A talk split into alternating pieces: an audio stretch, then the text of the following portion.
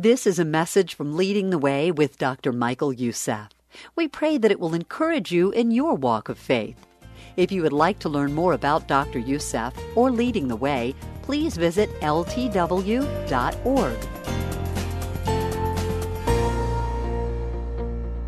I don't think there is a single person at the sound of my voice who have not experienced temptation. And I dare say, if you are like me, you have to be honest and testify that you do also understand what it means to fall into temptation.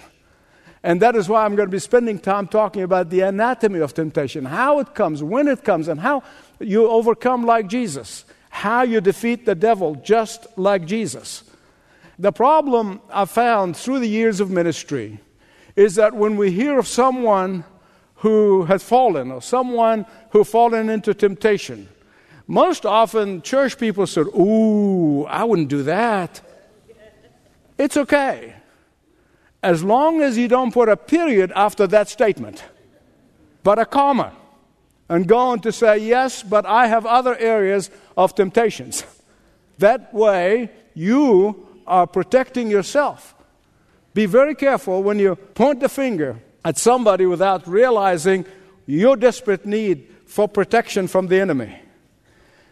And the reason why I am burdened for the next generation, and those of you who've been listening to me know that this has been a burden of my heart, is because I am watching and seeing how so many things working against the next generation, far more than my generation or even those who are younger, like my children's generation. They have the government policies working against them.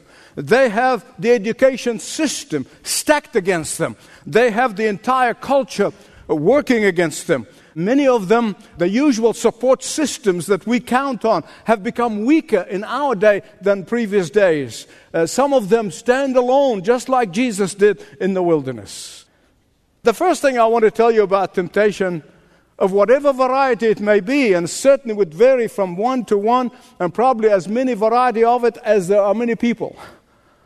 Whatever temptation you face, in whatever variety it may be, it is not wrong to be tempted.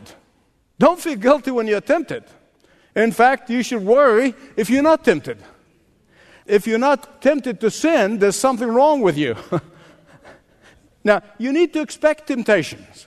Don't be taken by surprise.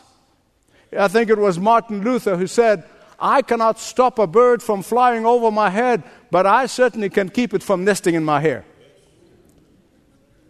And that is why you should expect temptation. In fact, the Greek word for temptation, peirasmos, can be translated both temptation and test. Why? Because every time we are tempted, we are put to the test. Hear me on this one. Temptation is Satan's way of trying to shift your love from the Lord and from His Word into the sinful nature. Ever since the fall of Adam and Eve in the Garden of Eden, Satan's temptation has been relentless. But throughout history, also, we know there are so many people who have tried to fight temptation with their own strength. They devised all sorts of methods by which they thought they can overcome temptation. And church history is really filled with some of these examples. An old saint back in the 500s, a man by the name of Benedict of Nursia, he tried to avoid temptation by wearing a shirt made of hair and then stayed in a cave for three years where they just put the food in there. Once he threw himself on a heap of thorns and briars until his body was covered with bleeding wounds. and yet, he found none of that helped him to escape temptation. It followed him wherever he went. Another saint tried to avoid temptation by saying that it doesn't exist. Uh, this particular fifth century monk taught that after baptism, you become free from temptation which prompted a wise man of his contemporaries to say, The water of baptism does not drown the devil. And I say amen to that. What am I trying to do? Depress you? Discourage you? Absolutely not. I want to encourage you. I want to lift you up. I want to show you the model and example of Jesus so that we can emulate him. Why? Because that is the only way to win over temptation, just like Jesus. The secret of winning over temptation is described clearly here in Matthew chapter 4, verses 1 to 11. Here in this passage, you're going to find one of the most unique spiritual battles of all times. In fact, most unique next to the Garden of Gethsemane on the cross. Jesus with Satan, face to face. Remember this Jesus was all alone in that wilderness. There's not a single disciple or apostle or anybody with him at that time. He was all alone. And so you say, well, how did Matthew know about this to record it? He heard it from the lips of Jesus. Jesus is the one who told his disciples and told Matthew what happened in the wilderness. Please listen to what I'm trying to tell you. those who deny temptation, those who undermine temptation, those who belittle temptation, uh, those who think they are above temptation, those who do not take temptation seriously, I want you please, please sit and take notice of what I'm going to show you from the Word of God. Here it comes. The first thing if the Lord of glory was personally tempted, you should not be surprised when you're tempted. if I go for a little while without that miserable, conniving rascal tricking me, either tempt me to sin or discourage me or oppose me or whatever he does, I begin to do some soul searching. And that's the first thing I want you to know. Expect temptation. And temptation comes in a variety of ways. It comes in myriads of circumstances. You cannot possibly count the ways. Why? Because Satan knows each one of us Achilles' heel. And he literally tailor makes temptation to suit our weaknesses, to fit with our weaknesses. He comes to us in the area where we find hard to resist. Nonetheless, the threefold confrontations of the Lord Jesus Christ with Satan codifies all temptations known to man. They can be codified in these three areas pleasure, popularity, and power. From these three categories, there could be dozens of subcategories, dozens of them. But before I get carried away, I need to put this text into its context. This encounter is a very personal encounter between the Lord Jesus Christ and Satan himself took place immediately after the baptism of Jesus in the River Jordan. You see, this baptism of Jesus was not the baptism of forgiveness of sins because he was sinless. And when Jesus went to John the Baptist at the River Jordan and he said, Go ahead and baptize me, and John was resisting, and Jesus said, Just do it, simply because he wants to identify with us. God became man. And so when we are baptized into Christ, we are identifying with Jesus. That's really what the meaning of the word baptism is to identify with, literally, in its literal sense. But on a deeper level, this time of baptism at the River Jordan, where the Father spoke through the Holy Spirit, saying, This is my beloved Son, in whom I'm well pleased, this became Jesus' coronation time. This is Jesus' commissioning as the Messiah, the anointed one who was prophesied back in Genesis 3:15. This was the Father's declaration of Jesus' royalty. And his temptation by Satan in the wilderness proved what I'm saying. You say, proved what? Proved that Jesus alone is worthy to receive all the honor and the praise and the power over his kingdom. He wanted to go for the big kahuna. And that is why every one of us who have placed our faith in Jesus Christ we become royalty too. We become members of the royal family. And instead of constantly rebuking people about sin, just remind them who they are. they belong to the royal family. Years ago, my friend John Stott was speaking here, and he told a story about how King George, you know, when he had the three boys and the wild boys, one of them abdicated the throne, and he constantly said to his wild boys, Remember who you are. And that is the one thing for every one of us to remember well. Remember who you are. You have a royal blood flowing through you. You are a royalty. And just as Jesus has taken power over Satan and defeated him, so can we. How? Because Jesus' power dwells in us, and his victory over Satan reveals not only that we have the power of Jesus to overcome and be winners over Satan, but also reveals Satan's strategy against God's people. Satan has one strategy and he keeps plowing it over and over and over and over and over again. He may dress it differently, he might get it working with somebody different from the other, but it's the same strategy. He is running wild now. He is running wild. He, he seemed to be literally out of his cage. And he's holding so many people captives. Some of them believed in Christ in one stage. Many of them should know better, but they have been taken captive by Satan. But Jesus' victory over Satan demonstrates his kingship. It demonstrates his authority. It demonstrates his power. It demonstrates his dominion over Satan. And it's not a surprise, therefore, that when Jesus commissioned the disciples at the very end of Matthew's gospel, we call it the Great Commission. But before he could tell them, Go and be my emissaries, he said, All authority was given to me. How many of that authority? All, All authority is given to me. Therefore, go. Without that authority, we can do nothing. Without him, we are nothing. Without him, we can do nothing our supreme ruler said to every one of us who have placed our faith in him, I give you my power. I give you my authority. I give you my victory. I give you my word. And Satan's purpose was to defeat this newly anointed king, this newly announced king, but the king clobbered him. Thank God. So can you. So can you. Do you know that Jesus gives us a condition for being able to have victory over Satan every time, every time temptation comes, he gave us a condition. And it's found in the Gospel of John, chapter 15.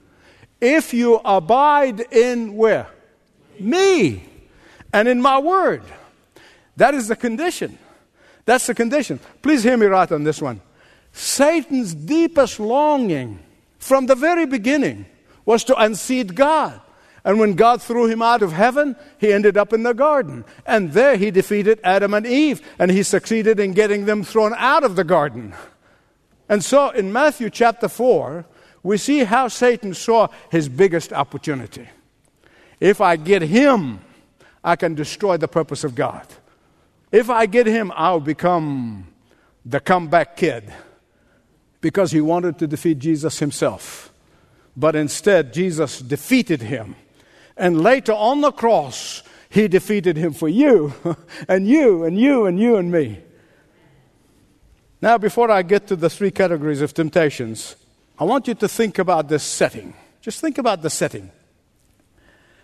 Matthew 4, just the first two verses. Then Jesus was led by the Spirit into the wilderness to be tempted by the devil. He was not surprised by the devil. he went there to confront him. And after he had fasted 40 days and 40 nights, he then became hungry. Listen to me. One of the surest things about temptation is it will follow victory. 1 Corinthians chapter 10 verse 12 says, "Let him who thinks he stands take heed lest he fall." Are you with me? I, beloved, can testify to the truth of this scripture. I promise you, I can testify it. The times are most vulnerable, often the times of great success. At that moment, this miserable enemy of my soul lets me think that I did it. and when you begin to think of yourself as the best thing that ever happened to the world since sliced bread, now I don't know why people say that. I don't even eat bread, but they say it anyway. The moment you, you are most exhilarated with success, you are the most vulnerable to pride and to failure. Why? Because success makes us feel invincible. Success makes us lower our guards way down. Whether you got those straight A's, whether you got that big deal and made an insane amount of money, whatever it is, the success that is your way, whatever success is to you, those are the times to be very careful, on your guard. Because when the temptation hits, you're not prepared. You're on top of the world. Probably Elijah, one of the best examples that I'm trying to say here. Elijah went from the highest heights to the lowest low in a very short period of time. I mean, he went from Mount Carmel, where he was the whiz kid, to Mount Sinai, where he said, Take my life, I want to die. God sent fire from heaven, not only licked the sacrifice, but even the wet wood got burnt. Then he answered his prayer supernaturally, and rain came when the drought stricken land after three years of drought. And less than hours of these dramatic supernatural interventions, he sat in the desert and said to God, Okay, it's over. Kill me. But why? He thought he did it. You see, he thought he did it. After being courageous, immovable, and strong spokesman for God, he is shaking in his sandals in fear of Jezebel. From the highest heights to the lowest low. Beloved, I've seen politicians through the years who claim to be believers and Christians, and they, once they get into office, a few months later, they begin to fold like a bad souffle.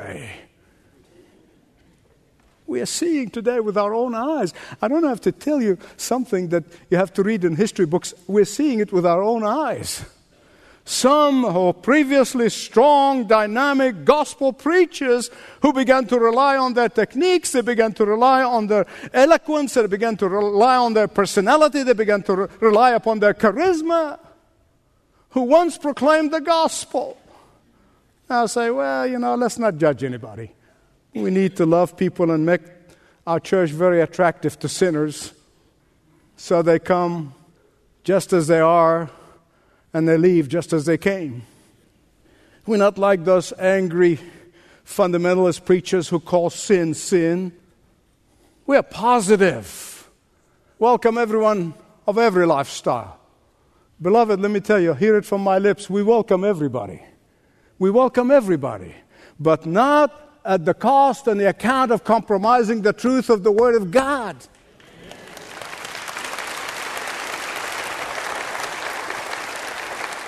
I can tell you, beloved, this is not love, that's dishonesty.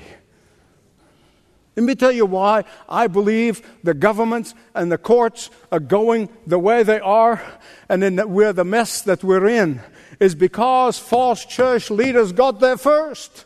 And once the Elijahs go from Mount Carmel to Mount Sinai, trouble is on its way. Why?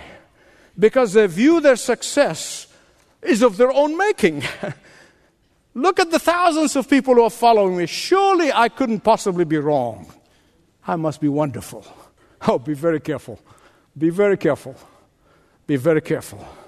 The difference between Elijah and Jesus is that Jesus submitted to the Father. His whole desire to obey the Father, his whole ministry was categorized by obedience to the Father. His food, he said, is doing the will of my Father. The moment we got the business for ourselves, do our thing, be very careful. Be very careful. Jesus, after 30 years of waiting in obscurity, as soon as he is publicly commissioned by the Father at the River Jordan, the devil goes after him. By the way, Satan has many names in the Bible. Most common is the term devil or diabolos, means the accuser, the slanderer. He's also known as the ruler of this world system, the prince of the power of the air, the god of this world system, the serpent of old, the deceiver of the whole world. He's also called Abaddon and Apollyon, which means the destroyer. Listen, he is destroying nations, he is destroying whole communities, he is destroying societies, he is destroying families, and we are seeing it with our own eyes. The destroyer is at work. And we need to learn how to stand together, united under the banner of Jesus who defeated him, so that we defeat him too. And here he is called the tempter. The tempter. One of the saddest things to me personally is some evangelical preachers who once preached the Word of God, now they deny a personal Satan. And Satan loves it. He loves it. In this section of the scripture, just think with me for a minute. Just in this section of the scripture, you cannot say you believe the Bible as the Word of God and don't believe there's a personal Satan. Right here in this passage, he is more personal in the wilderness than anywhere else. And the so called professing Christians who doubt Jesus' own account of his confrontation with Satan is a tragic. Please listen to me.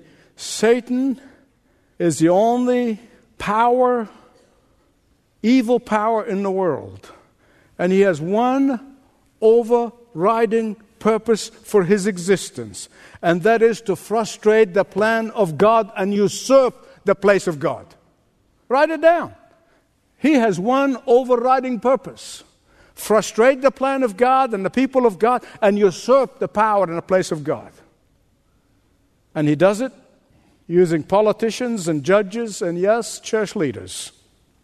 The two times the Supreme Court of the United States of America allowed Satan to usurp God's power, usurp God's authority in America, is when they decided when life begins and when they decided what marriage is. because when that happens, a nation begins its decline. And that's something that makes you weep. Because Satan tempted them and they fell for it to usurp God's authority. But here's something I want to leave you with. I want you to remember this. I have been there to the wilderness where Jesus was, and it is the most desolate thing you've ever seen. It's right there west of the Dead Sea. It's barren, it's hot, it's detestable. I mean, Jesus could not have been more isolated. If I have a word in your ear, let me plead with you. Do not isolate yourself from your family. Do not isolate yourself from good and godly friends. The first Adam lost to Satan in a perfect place.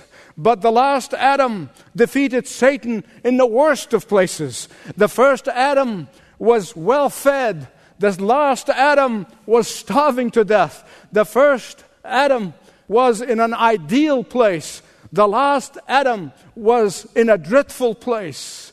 And beloved, this is a proof that moral failure has nothing to do with the environment, has nothing to do with your upbringing, has nothing to do with your education, has nothing to do with your circumstances, but it has everything to do with the way you choose to respond to temptation. Here's what I said in the beginning don't be surprised by temptation. In fact, you should be on guard for temptation. Prepare for it. Jesus was not surprised by Satan's temptation. In fact, he went to the wilderness knowing that he's going to be tempted by Satan. In the next several messages, I'll be covering these three categories of temptations from which every temptation known to man arise. But for now, let me leave you with this thought Satan exploits our weaknesses, He exploits our unpreparedness. And that is why Jesus said in Mark 14 38, listen carefully, keep watching and praying that you may not enter into temptation. Keep watching and praying lest you enter into temptation. I have seen it. People who are on top of the world and they would not take heed they would not listen to warnings. I've seen them falling apart in my office. Victory over any temptation comes as a result of always being prepared, always on your guard. It comes from constantly and completely being dependent on the Word of God, dependent on the Lord's power and strength. Several years ago, I'm going to leave you with this.